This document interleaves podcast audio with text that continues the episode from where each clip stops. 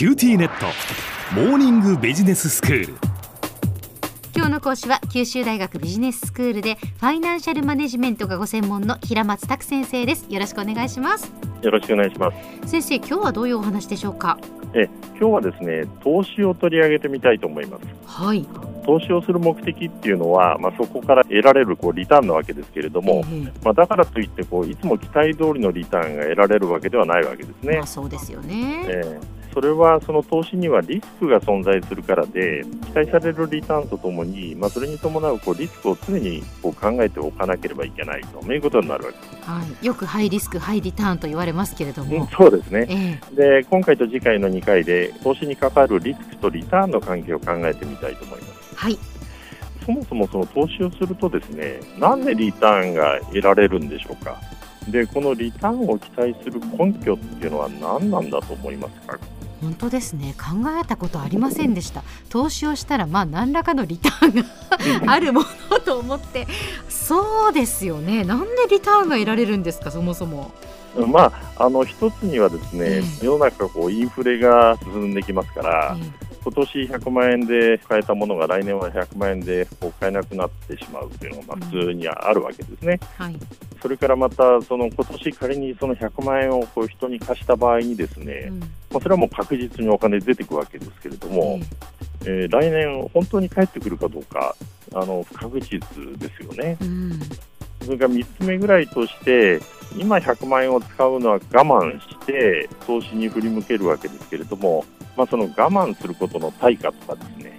あるいは同じようなものに投資をしたりですね。別の人にお金を貸してあげたりしてもですね。当然何らかの100万円プラスアルファとなって返ってくるのでええ。だからこの人に貸す時もまあ当然プラスアルファがあるだろうなと。こういうのを機械費用っていうんですけど、はいはい、まあ、こういったこう3つぐらいの根拠があると、まあ、言えるんだろうと思うんですね。うん。で例えばその預金を例にとるとその1番目のインフレっていうのはもう最近ではほとんどないのではいこの分はあんまり期待できないと。うんでまた、その2番目についても相手が銀行ということならばですね、まあ、弁済はもうほぼまあ確実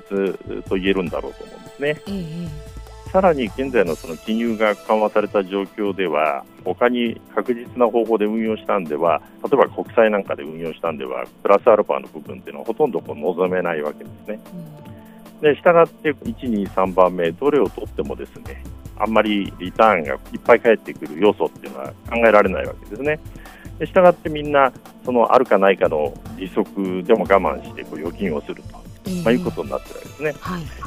でしかしこう、例えば株式投資でですね1年間のリターンがやっぱりその0%から1%程度しか見込めなくてもですね投資するでしょうか。しないですよねえ ーですね。ええ。あの株価上昇で、まあ、大きく儲かる可能性もある一方で、まあ、暴落してこう大きな損失も出ることもあり得るわけですね。はい。つまり2番目の不確実性、まあ、リスクが大きいわけですけれども、まあ、こういう場合、人はどういうリターンを期待するだろうか、うん。まあ、そういうことなんですね。はいはいまあ、話はちょっと変わりますけれども、FM 福岡がですね皆さんにボーナスを支給するということになった場合、ええ受け取り方として2通りあった場合、どっちを小浜さんだったら選ばれますかね。1番目は、まあ、ボーナスその10万円をですねただ受け取ると。で2番目はサイコロで奇数の目が出たら20万円もらえるけども偶数だったら1円ももらえない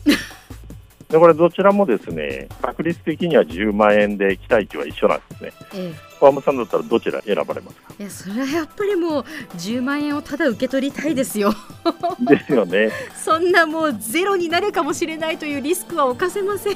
えー大方の人は単純にこう10万円を受け取る方をまあ選ぶわけですね、はい。まあ、基本的にはこうリスクを回避する思考があるわけですね、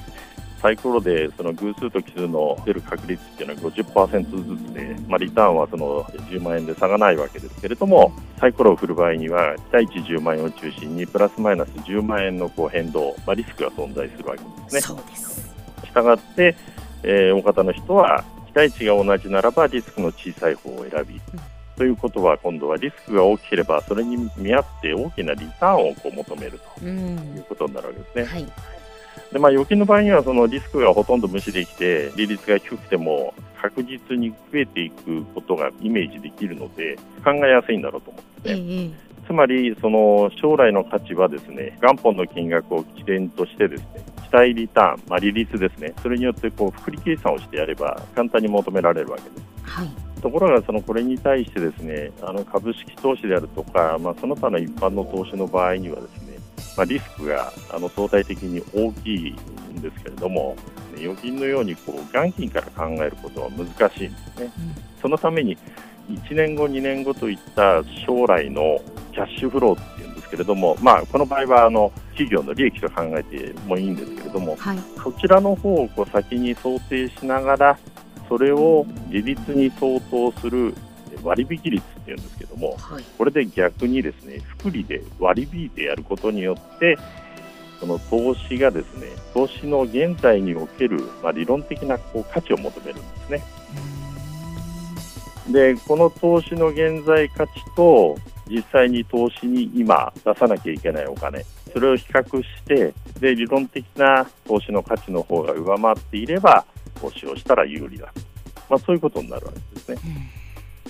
で、まあ、問題なのは将来の利益とかリスクを反映した期待されるリターンですね、それが一体どれだけなのかというのを求めるのがこう簡単ではないことなんです。うんこれがだから簡単に分かればそれは皆さん投資しますよねっていうことですよね。まあ、いずれにしろ株式であるとか一般の投資を行う際のその判断の基準というのは一つは投資を行った場合に期待される将来の利益とリスクに見合うリターンとしての割引率この2つから求められる投資を行ったとすればどれだけの価値が得られるかというのをその現在の価値に引き直したもの。それと実際にその現在あの投資するとしたらいくらかかるか。それを比較してやるということですね。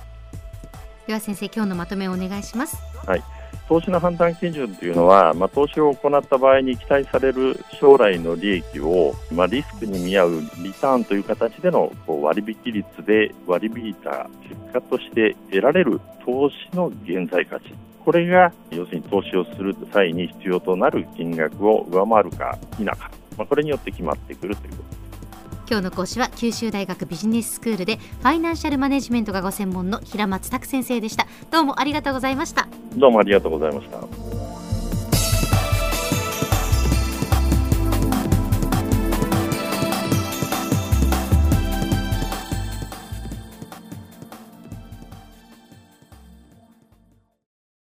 QTnet。私を捨てて他に乗り換えるの？君は